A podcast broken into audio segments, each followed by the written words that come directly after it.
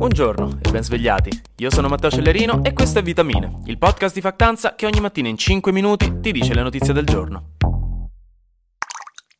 Allora, oggi parliamo un attimo lo so, lo so bene, me ne rendo conto. Ormai regolarmente me ne esco fuori con una nuova notizia che Donald Trump, trampino trampuccio, è finito in una nuova causa legale, è stato accusato di qualcosa e tutti noi ci ridiamo su perché nel senso tanto non è un problema nostro, possiamo permettercelo.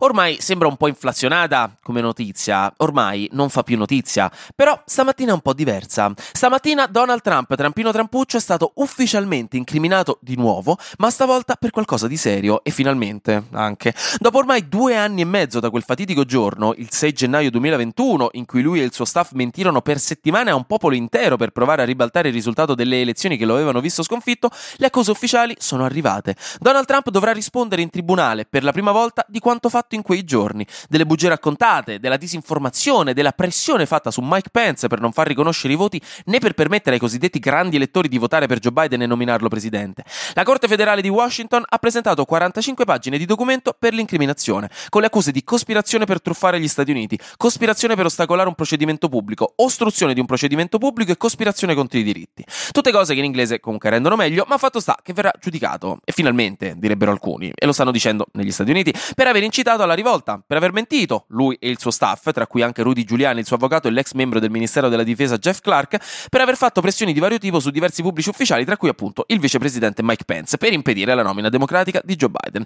Il tutto con informazioni che lui stesso sapeva fossero false, lui stesso Donald Trump.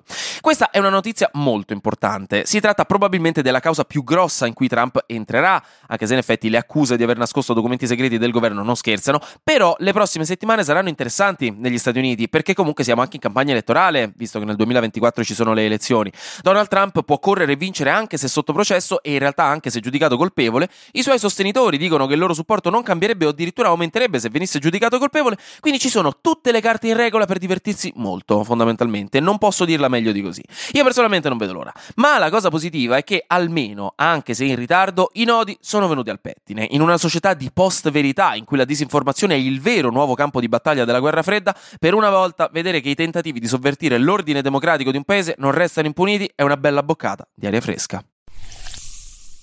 Le buone notizie sono già finite, praticamente, perché in realtà in Niger la situazione continua a essere tesa, tanto che la Francia ha iniziato l'evacuazione del paese dei cittadini francesi per evitare problemi di ordine pubblico e di sicurezza, ma in realtà sta aiutando anche diversi altri europei a fuggire. E anche l'Italia ha organizzato un volo per i cittadini italiani che vogliono andarsene dalla capitale Niamey, che dovrebbe essere arrivato tra l'altro a Ciampino alle 5.30 di stamattina.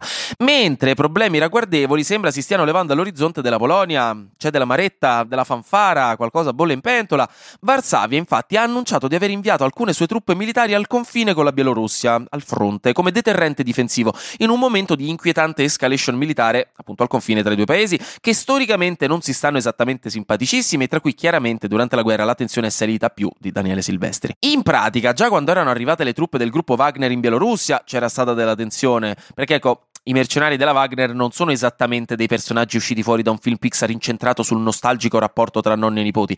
Quindi la Polonia già aveva detto che si stava preparando. Il problema è che sembra proprio che nei giorni scorsi ci sia stata una violazione del confine aereo polacco da parte di alcuni velivoli e elicotteri bielorussi a bassa quota, il che nella politica internazionale non è proprio un bel gesto di solito.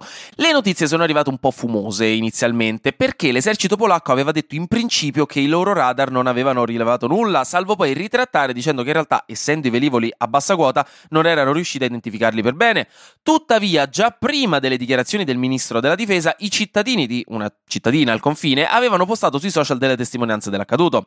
La Bielorussia rinnega tutto, anzi dice che la Polonia sta facendo queste accuse per conto della Nato per diventare un aggressore, eccetera, eccetera, le solite cose già sentite. Fatto sta che la tensione sta salendo abbastanza al confine. Speriamo bene. Flash News. La famosa cantante americana Lizzo e il suo management sono stati denunciati da alcune sue ballerine di molestie sessuali, insulti grassofobici e di aver creato un ambiente di lavoro tossico e abusivo. Il che, se confermato, sarebbe molto in contrasto con i valori che Lizzo porta avanti pubblicamente, ma ovviamente bisognerà lasciare che la giustizia faccia il suo corso. L'UNESCO vuole inserire Venezia tra i patrimoni mondiali dell'umanità in pericolo, specialmente perché se Venezia affonda, dove altro le andiamo a prendere gli spritz a 2,50 euro? Me lo dite voi perché io non lo so, vediamo che dobbiamo fare. Infine, Gianluigi Buffon, alla fine, dopo circa 128 anni di carriera, anno più anno meno, ha annunciato il ritiro dal calcio giocato. Sta per rescindere il suo contratto dal Parma e dopo probabilmente diventerà capo delegazione della nazionale italiana di calcio. Voglio finire anche oggi con due buone notizie, due cosine carine, che non avvengono da noi in Italia, però sono carine e ci fanno dire, dai vabbè, è una cosa carina, viva pollice alzato, tanti bacini. Sono due cose molto corte, però New York ha fatto entrare finalmente in vigore la sua nuova legge chiamata Skip the Stuff, cioè lascia perdere le cianfrusaglie, diciamo, con cui si metteranno al bando le posate di plastica e le salse in pacchetti monouso nei contenitori di cibo da asporto. Che vi sembrerà una sciocchezza, però raga, voi non avete idea quante salse mettono nelle buste dei fast food americani, non come da noi che costano 30 centesimi centesimi l'una, maledetti. Da loro è una commodity assoluta, manciate piene di salse vengono date a ogni pasto, gratis. Diciamo che negli Stati Uniti hanno a disposizione bustine di salse come noi la meraviglia architettonica e archeologica in ogni città d'Italia, per farvi capire la proporzione. E quindi, nell'ottica di ridurre la produzione di rifiuti non riciclabili, si mette un bando. In realtà, se uno li vuole, li può richiedere, ma non verranno messi in automatico e tendenzialmente si dovranno pagare.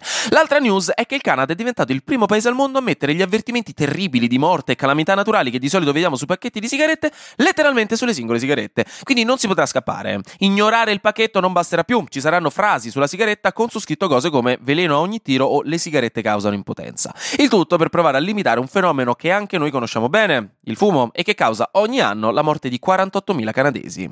In Canada, non da noi. La morte di 48.000 canadesi da noi, quello sì che sarebbe strano. Anche oggi grazie per aver ascoltato Vitamine. Noi ci sentiamo domani perché sarà successo di sicuro qualcosa di nuovo e io avrò ancora qualcos'altro da dirvi. Buona giornata e buon mercoledì.